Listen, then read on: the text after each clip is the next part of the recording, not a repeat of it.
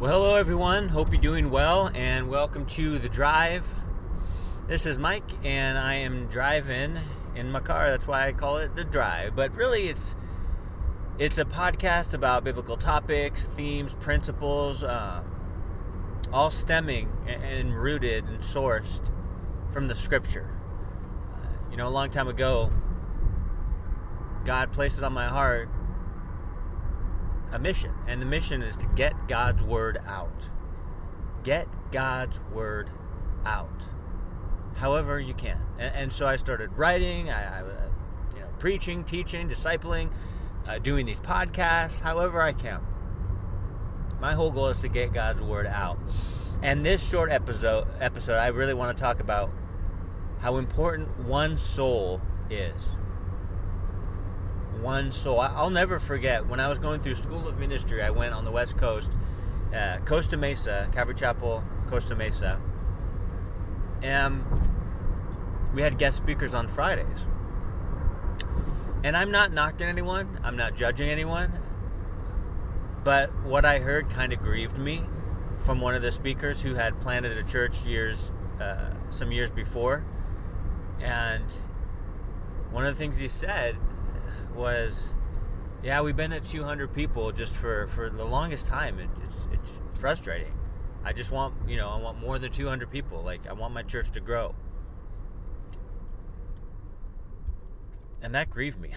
that grieved me a lot, actually, because, I mean, as we look at life, you know, as we peer into life and, and, and see what's going on and see people lost and hurting and what does God think like that? Does God view it like, wow, uh, you know, those are the only people that are following me? Does he get frustrated because of numbers? Do you know what I'm saying? Like, of course, he doesn't want anyone to perish.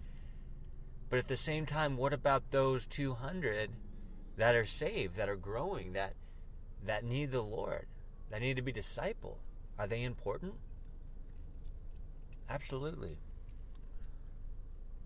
I mean, as we go through the Word, we see that one soul is important to God. One soul, one person is important to God. When I first planted the church and we had Bible study in my house, we were going through the book of Acts. I was like, if there's one person that shows up to church, you know, in our house, in our living room, then it's all worth it. Because that is a soul sitting in that seat do you see what I'm saying? Like one soul is worth it. Is worth taking the time. Is worth pouring into. Is worth teaching. Is worth fellowshipping with. Is is worth is worth it. One soul is worth it because think about when someone gets saved. When one person, one of God's sheep, one of his kids gets saved, what do the angels do? They rejoice, right? They rejoice in heaven. They're elated. They party because, man, a soul got saved. When one sheep goes astray out of the hundred, does God say, ah, it's just one. I still got 99 here? We're good. No. If one sheep goes astray, there goes the good shepherd going after that one. Is one soul important to God? Absolutely. It should never be. I, I don't believe it should should ever be about numbers. Like I hit this number, well, that's a benchmark. Now I'm gonna. My goal is to get the next number, just for numbers' sake. Now soul, yeah, you want to see people saved. You want to see revival. Want to see great mighty things, right? But uh, it wasn't an accident that you know Philip was called away from Samaria, a huge revival, to go meet one Ethiopian eunuch to, to describe, to instruct him in what the scroll of Isaiah was saying because he wanted to know. And, and the guy got saved, he got baptized right there. Is one soul important to God? Yes. And so if you're ministering to one person, that's important. They're important. I was talking to a guy, he had planted a church in Mobile here years ago, over a decade ago. And maybe a couple decades, I, I can't remember exactly. But He said, Yeah, church for the first two years was me and one other guy meeting for coffee. That was church. I started in the book of the Bible and just started going through it. And that was church. It was just me and him. And, and the pastor said, and, and, and that was fine. Because one soul matters. One soul matters. One person matters. Sometimes we don't see people as children of God who God who God has created and loves.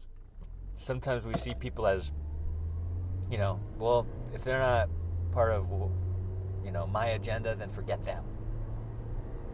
But it ought not be so, right? Because one person, one soul uh, matters to God.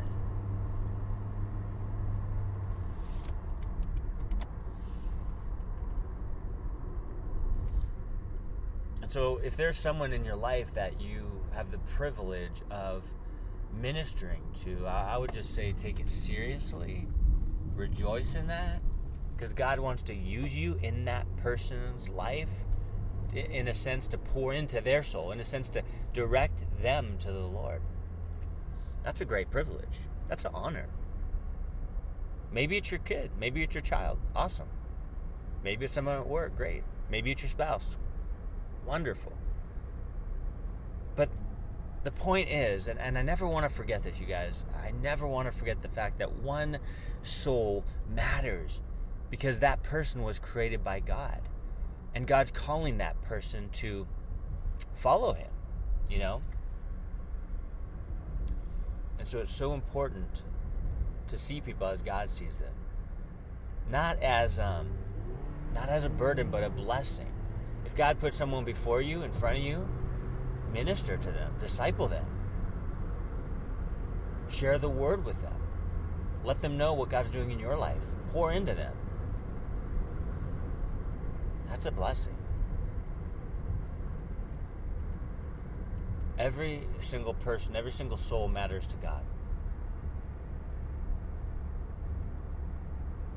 And so, whoever God has placed before you, in front of you,